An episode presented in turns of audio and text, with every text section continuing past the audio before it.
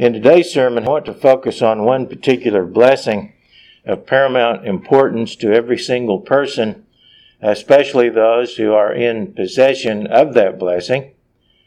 But those who are without it or who are deficient in it suffer as a result of not having it. So it's really important to everyone. Even though the blessing I am focusing on today is rare in certain respects and becoming even more scarce, it's a blessing that God wants everyone to have.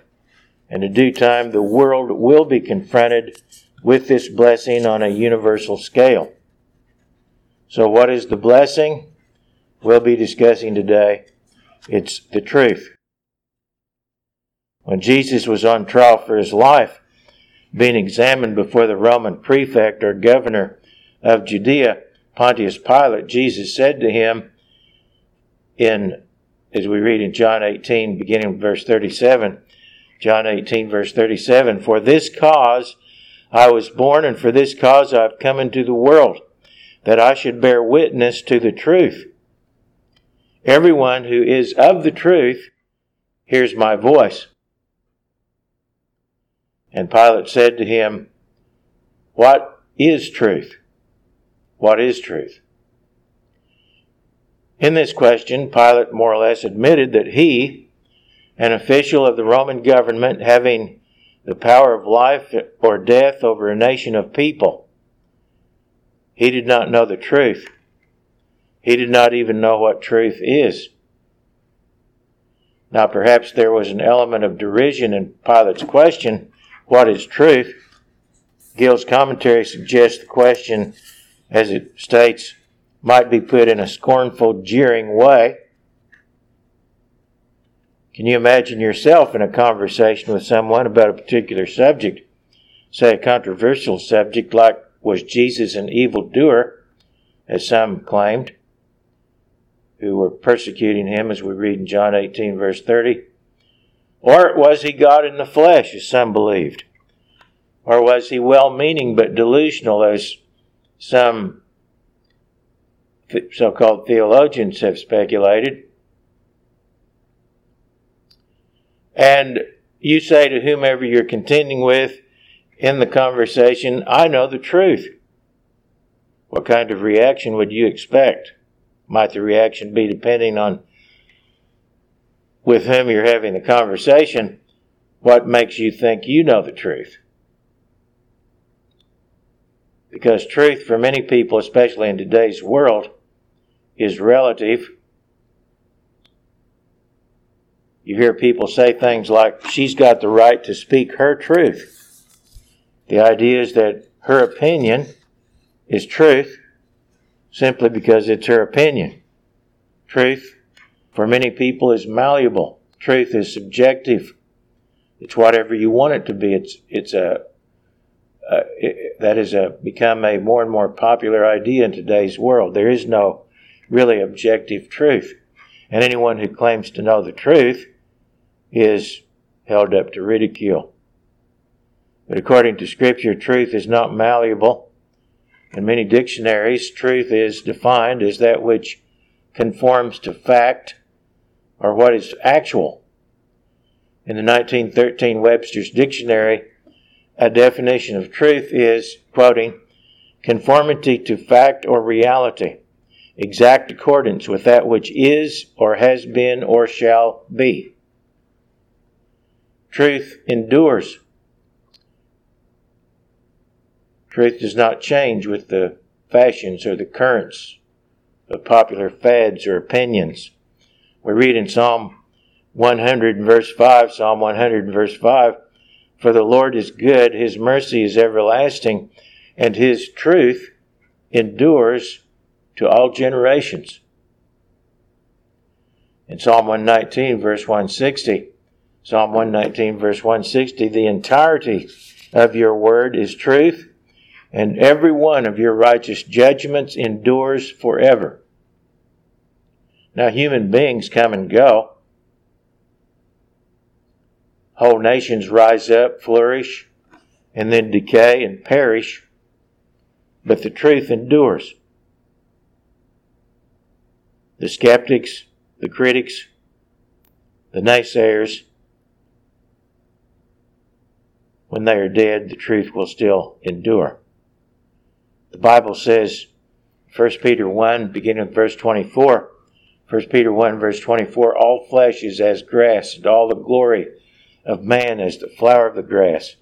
The grass withers and its flower falls away, but the word of the Lord endures forever.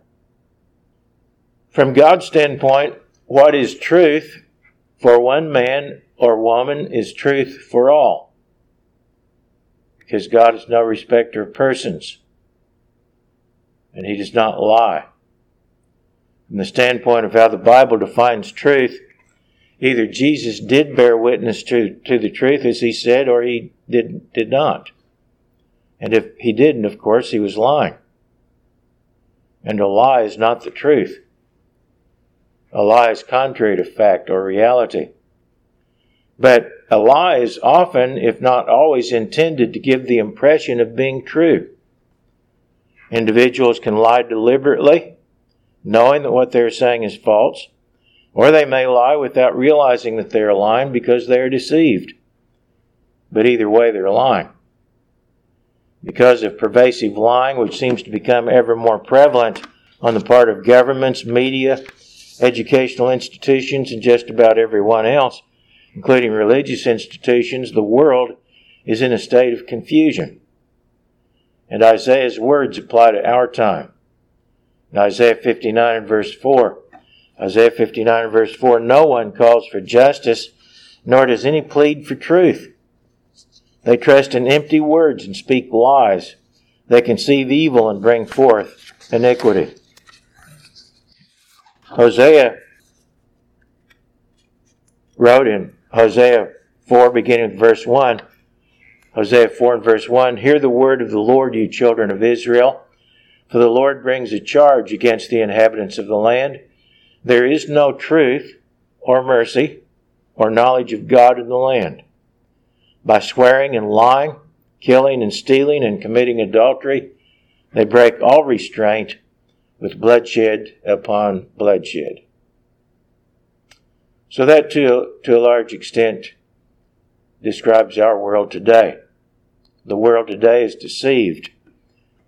And this should not be surprising to anyone who believes the Bible because that's exactly how the world, or how the Bible describes this world. As we read in Revelation 12, verse 9, Revelation 12, verse 9 says that Satan deceives the whole world. Paul wrote to Timothy in 2 Timothy chapter 3 and verse 13, 2 Timothy 3 and verse 13, evil men and impostors will grow worse and worse, deceiving and being deceived. They'll grow worse and worse, deceiving and being deceived. And so we see the progression of evil and lying and deception as we review history and what has happened up to our age today. So, if you know the truth, especially the truth about the most important issues that affect your life and future, namely your relationship with God, you are blessed in a way that exceeds that of most everyone else in the world. The truth about God and His nature is fundamental to your ultimate destiny. Yet the understanding and belief of such truth is extremely rare in today's world, as it has been throughout history, only perhaps more so in some than in other eras of the history of the world.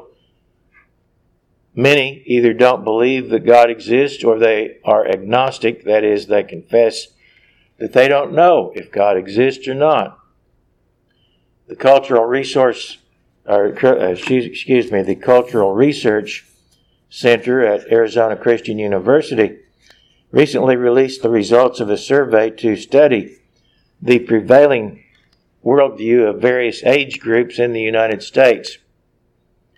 The study concluded that Americans younger than 55 years old are significantly less likely to embrace traditional biblical teachings about the nature of God, salvation, creation, life after death, and biblical morality.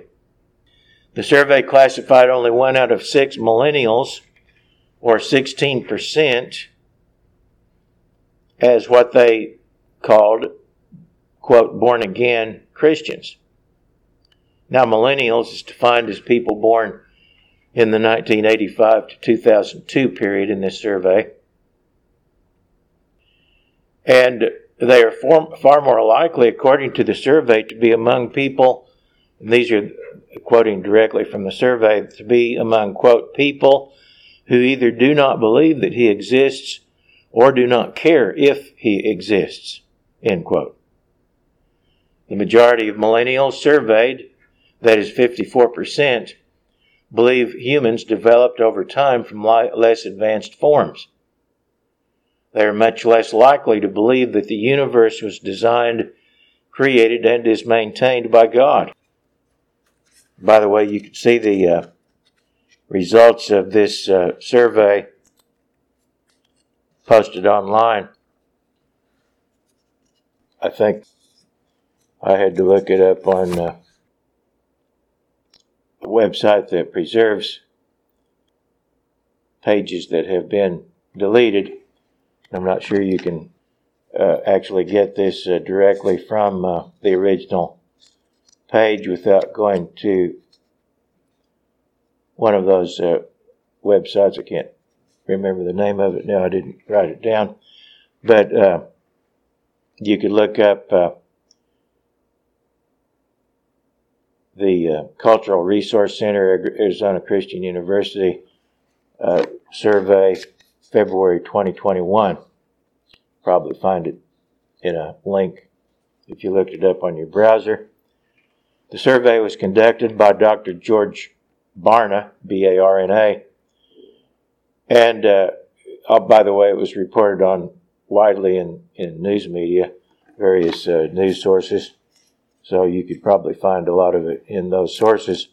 But the survey also concluded that only 6% of American adults possess what they term a biblical worldview. 6% and this is uh, his estimate of adults in the United States possess what he believes to be a biblical worldview, and his idea of biblical worldview might not necessarily be the same as yours, but he concluded, quote, Nine out of ten American adults, or 88%, embrace an impure unrecognizable worldview that blend ideas from multiple perspectives, a worldview that Barna calls syncretism.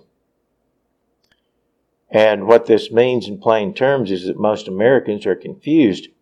Their worldview consists of a patchwork of lies, such as the theory of evolution mixed with false religious beliefs and beliefs from a variety of conflicting philosophies. So it's little wonder that Many live for the moment without vision of a worthwhile purpose or meaning to life, pursuing their lusts and momentary pleasures with little or no understanding of the ultimate consequences of their decisions. Historically and today, the majority of those who do not accept the idea of God's existence are enmeshed in false religion, the worship of idols and false gods. But also, most of those who profess belief in the God of the Bible, who profess Christianity, are also in a state of confusion because, to a large extent, in most cases, they are following a religion that embraces many falsehoods and contradictions. Popular Christianity is itself a syncretistic blend of biblical ideas and pagan religious and philosophical ideas and practices. But Jesus said, If you abide in my word, you are my disciples indeed, and you shall know the truth. And the truth shall make you free. That's in John 8, beginning verse 31. If you abide in my word, you are my disciples indeed, and you shall know the truth, and the truth shall make you free. Unfortunately, much of what is popularly called Christianity is not faithful to God's Word or the teachings of Jesus Christ. And as a result, few even among professing Christians know the truth about why humans were created and about the destiny that God has in mind for mankind. Most churches have taught that humans have an immortal soul and that humans don't really die, but rather go to heaven or hell when they die. And what one does in heaven is seldom, if ever, discussed. In hell, the common idea is that those sent there suffer eternal torture. The common belief is that one's fate is sealed upon death.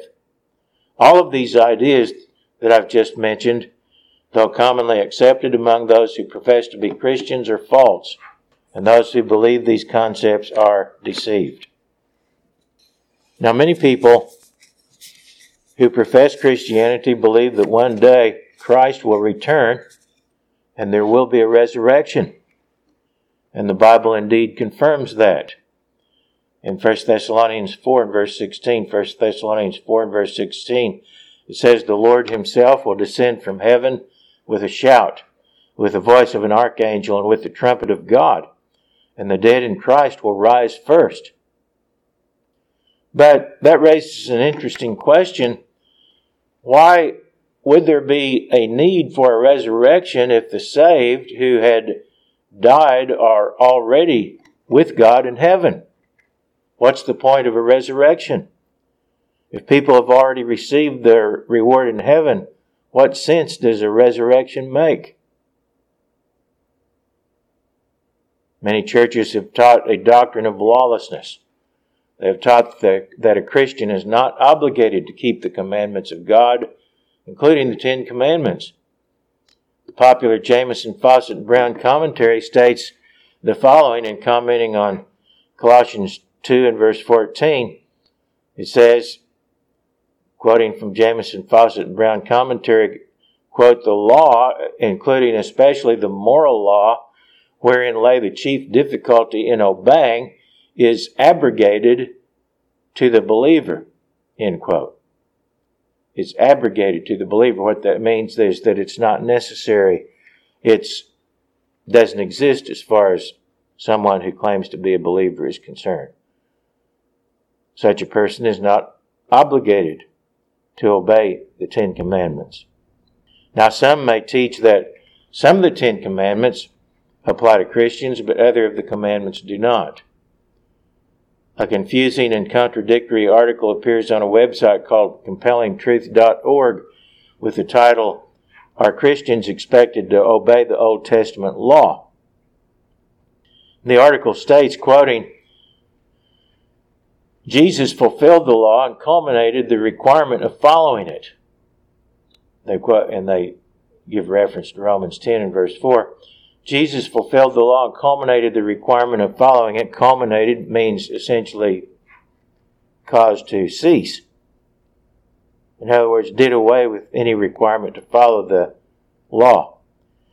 They go on to say, and I'm still quoting here, in its place we have the law of Christ.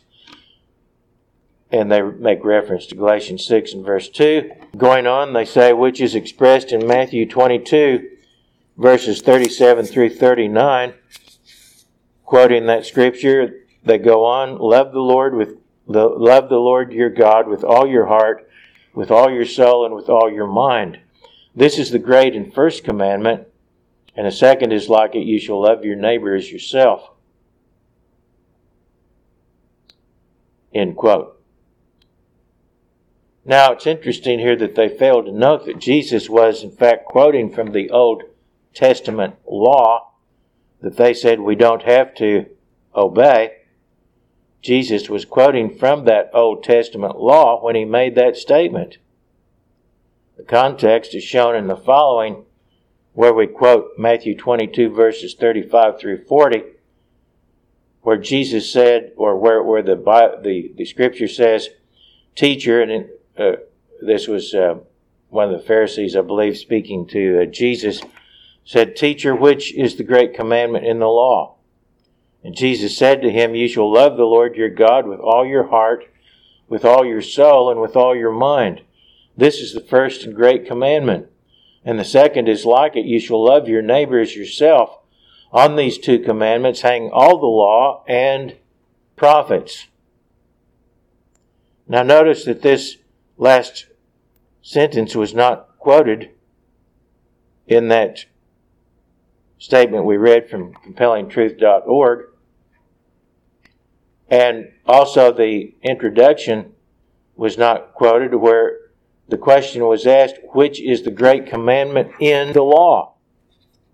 The first of these commandments is quoted from Deuteronomy 6 verse 4. The second is quoted from Leviticus 19 verse 18.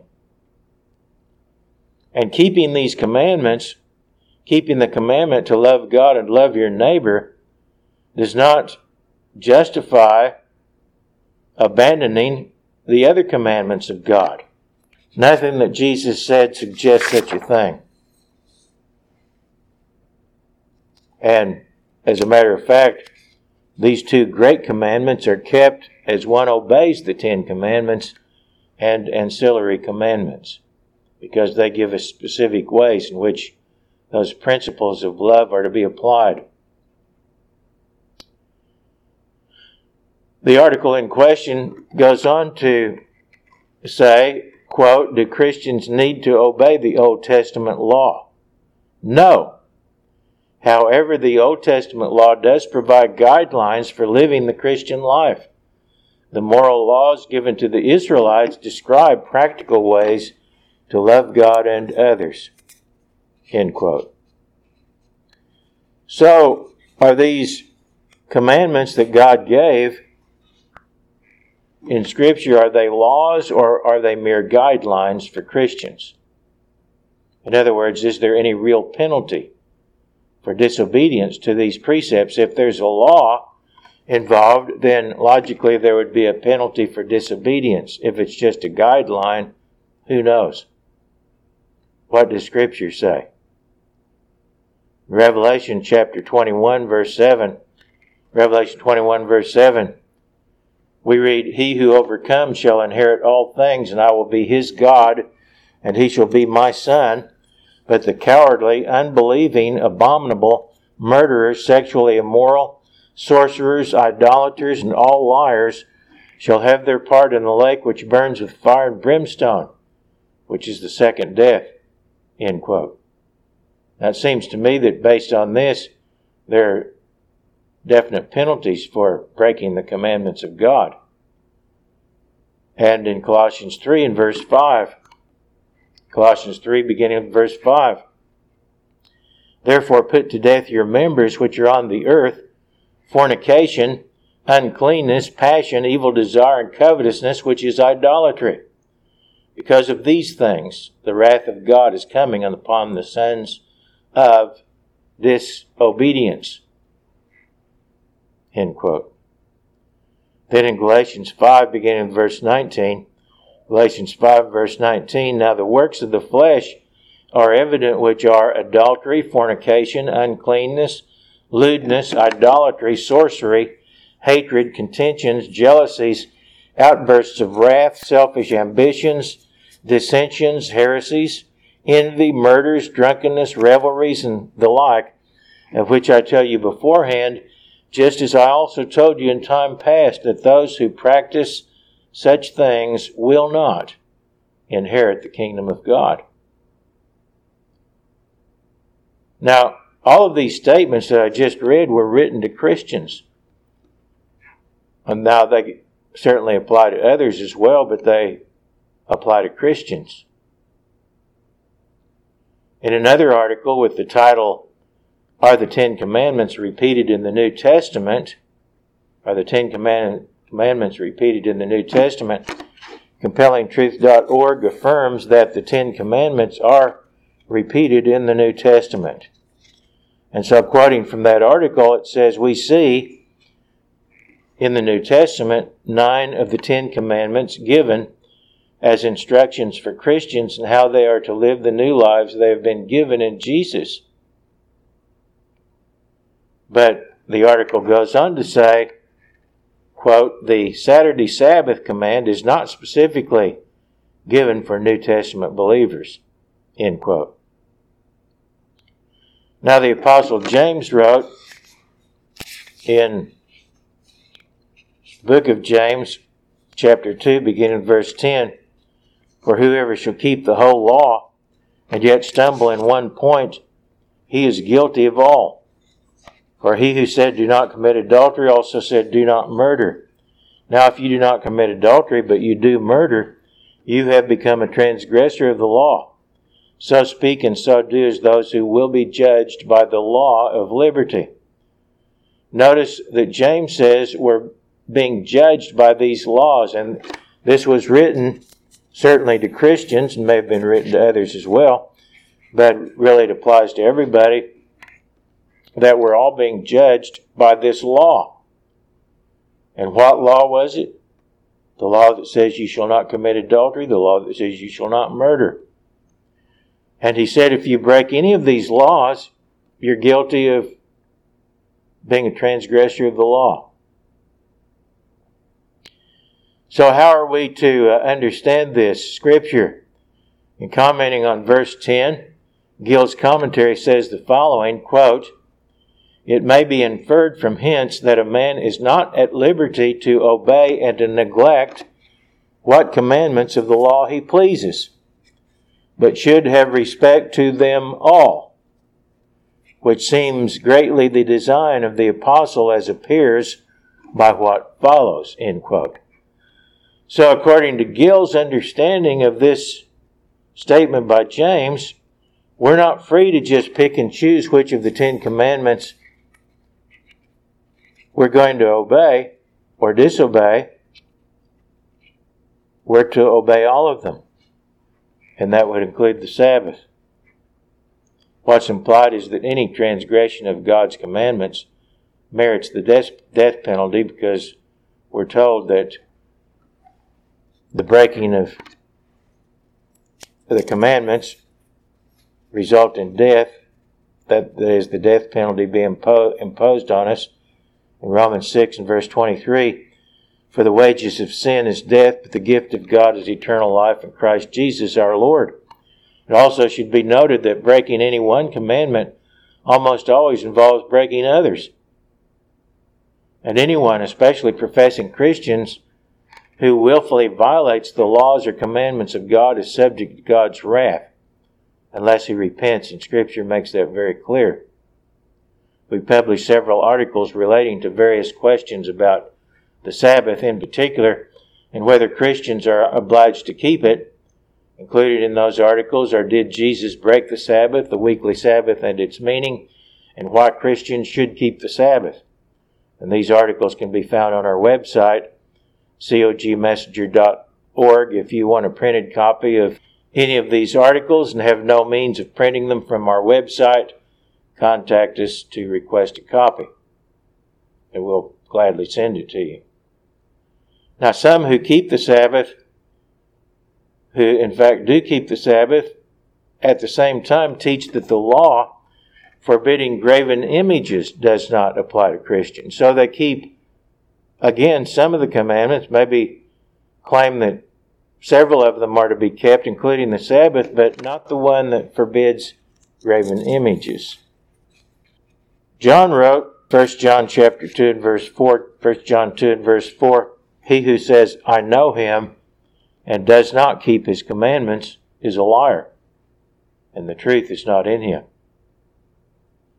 So someone who says who professes that he knows Christ but refuses to keep the commandments according to Scripture is a liar, and the truth is not in him. If one rejects any or all the Ten Commandments and ancillary commandments, he is, in fact, rejecting the truth. We read in Psalm 119, verse 151. Psalm 119, verse 151 You are near, O Lord, and all your commandments are truth. All your commandments are truth. And if we strive to keep the commandments of God, we can grow in understanding and increase our security in the truth. We read in Psalm 19, verse 8, Psalm 19, verse 8, the statutes of the Lord are right, rejoicing the heart. The commandment of the Lord is pure, enlightening the eyes. For the commandment is a lamp, we read in Proverbs 6 verse 23. The commandment is a lamp and the law a light. Reproofs of instruction are the way of life. The Word of God, the commandments of God, the truth are all inseparably linked. In Psalm 119, verse 142, Psalm 119, verse 142, we read, Your righteousness is an everlasting righteousness, and your law is truth.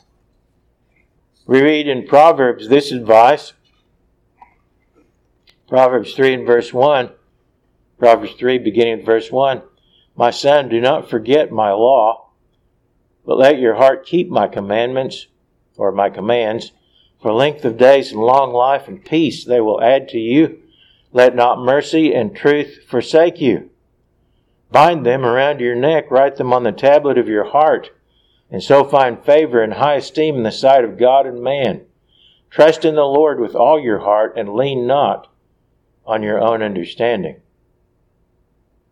So, if we are going to hold fast to the truth, then we need to be keeping the commandments of God. In Psalm 111 and verse 7, Psalm 111 and verse 7, the works of his hands are verity. Verity is another word for truth works of his hands are verity and justice. All his precepts are sure. They stand fast forever and ever and are done in truth and uprightness. In Psalm 33 and verse 4, Psalm 33 and verse 4, For the word of the Lord is right, and all his work is done in truth. According to Scripture, Christ's followers are sanctified by the truth the Word of God. In a prayer to the Father, Jesus said in John 17, verse 17, Sanctify them by your truth. Your Word is truth. Christ's followers, his true followers, are sanctified, that is, separated, set apart, made holy by the truth, which is God's Word. And God gives His Spirit to us if we keep His commandments if we keep his commandments. Jesus said in John 14, beginning with verse 15, John 14, verse 15, If you love me, keep my commandments. Notice he said, If you love me, keep my commandments, and I will pray the Father, and he will give you another helper, that he may abide with you forever, the Spirit of truth whom, or which as it should be translated, the world cannot receive, because it neither sees him nor knows him, but you know him, for he dwells with you and will be in you. We read in Acts 5, verse 32. We read in Acts 5, verse 32 of the Holy Spirit which God hath given to those who obey him, or better translated, which God gives to those who obey to obey him. And this is from the Noah's translation. Essential to having and maintaining the blessing of knowing and understanding the truth is yielding to and striving sincerely to obey the Ten Commandments and those commandments that show how the more general commandments are to be applied in various circumstances. Also, we must follow the teachings of the apostles if we are to retain our grip on the truth. Because in Ephesians 2 and verse 20, we read Ephesians 2 and verse 20 that the church, God's church, which consists of those who have the Spirit of God, those who are the faithful disciples of Jesus Christ, that the church is built on the foundation of the apostles and the prophets. Jesus Christ himself being the chief cornerstone. To have truth working in us to effect righteousness means that we must be sincerely seeking to be truthful in our words and conduct. David committed the grievous sin of adultery. In an effort to conceal that sin, he also committed what amounted to murder. But David came to understand the weakness of his carnal nature when he faced up finally to what he had done. And he understood that facing the truth, acknowledging the truth, is a key to further understanding and wisdom. He wrote in the uh, 51st Psalm, beginning in verse 5, Psalm 51 verse 5 Behold, I was brought forth in iniquity, and in sin my mother conceived me. Behold, you desire truth in the inward parts, and in the hidden part you will make me to know wisdom. God desires truth in our innermost being. And if we have truth dwelling there, then we will grow in wisdom and understanding. One of the great sins of the religious leaders who opposed Jesus was hypocrisy. Now, hypocrisy is a form of lying or deceit. And Jesus said to his disciples in Luke 12, beginning in verse 1, Luke 12, verse 1, Beware of the leaven of the Pharisees, which is hypocrisy. For there's nothing covered that will not be revealed, nor hidden that will not be known. In the final analysis, none of us can hide from God because God knows our innermost thoughts and He can see what is in our hearts, regardless of any efforts to hide those things from Him or others. Israel of old was rejected as a people because of hypocrisy. These were the people God had chosen to reveal himself to in a way that he had not revealed himself to other peoples in ancient times. And he gave them his laws and offered them many blessings if they would simply obey those, those laws. But they were rejected because of hypocrisy, among other sins, deceitfully using God's name. In Isaiah 48 and verse 1, Isaiah 48 and verse 1, Hear this, O house of Jacob, who are called by, who are called by the name of Israel, and have come forth from the well springs of Judah, who swear by the name of the Lord, and make mention of the God of Israel, but not in truth or in righteousness. Yes, they swore by the name of the Lord and claimed to be the people of God, the God of Israel, but not in truth or righteousness. For our part, we are to cast out the leaven of hypocrisy, of malice, of wickedness, and replace it with the unleavened bread of sincerity and truth, as we are told in 1 Corinthians 5 and verse 8. God demands that those who worship Him worship Him in truth. As He said in John 4 and verse 23, John 4 and verse 23, the hour is coming, and now is when the true worshippers the true worshippers will worship the Father in spirit and truth. For the Father is seeking such to worship Him. God is spirit, and those who worship Him must worship Him, worship in spirit and truth. Worship that is characterized by falsehood, by deceit, by substituting man's rules for God's commandments, is vain worship. In quoting Isaiah, Jesus condemned worship rooted in hypocrisy when he said in Matthew 15, verse 8, Matthew 15, verse 8, he said to some of the leaders of the Jews who sought to persecute him, said, These people draw near to me with their mouth and honor me with their lips, but their heart is far from me. And in vain they worship me, teaching as doctrines the commandments of men. We need to seek the truth continually and cry out to God to reveal it to us more perfectly. We read in Psalm 25, beginning in verse 4, Psalm 25, verse 4, Show me your ways, O Lord. Teach me your paths. Lead me in your truth and teach me. For you are the God of my salvation. On you I wait all the day. So we need to be crying out for God to teach us the truth. We should study God's Word diligently so that we may grow in our comprehension of the truth. We read in 2 Timothy chapter 2 and verse 15, 2 Timothy 2 and verse 15, Be diligent to present yourself approved to God, a worker who does not need to be ashamed, rightly dividing the word of truth. One of the benefits of knowing and believing the truth is that it gives you something stable to shelter you in times of turmoil, such as the world faces now. As we read in Psalm 91 and verse 4, Psalm 91 and verse 4, He shall cover you with His feathers, and under His wings you shall take refuge. His truth shall be your shield and buckler. Those who have knowledge of the truth have an obligation to share it when given the opportunity. We of the church together are making a collective effort to do that. In Psalm 40 and verse 9, Psalm 40 and verse 9, we read, I have proclaimed the good news of righteousness in the great assembly. Indeed, I do not restrain my lips, O Lord.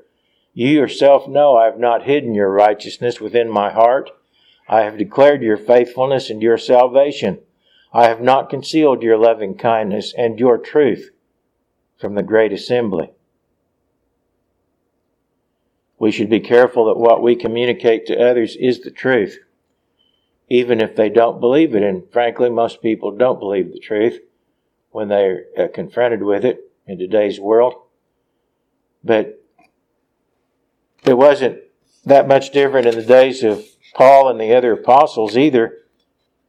When he wrote in 2 Corinthians chapter 4, beginning in verse 2, 2 Corinthians 4 and verse 2, he said, We have renounced the hidden things of shame, not walking in craftiness, nor handling the word of God deceitfully, but by manifestation of the truth, commending ourselves to every man's conscience in the sight of God.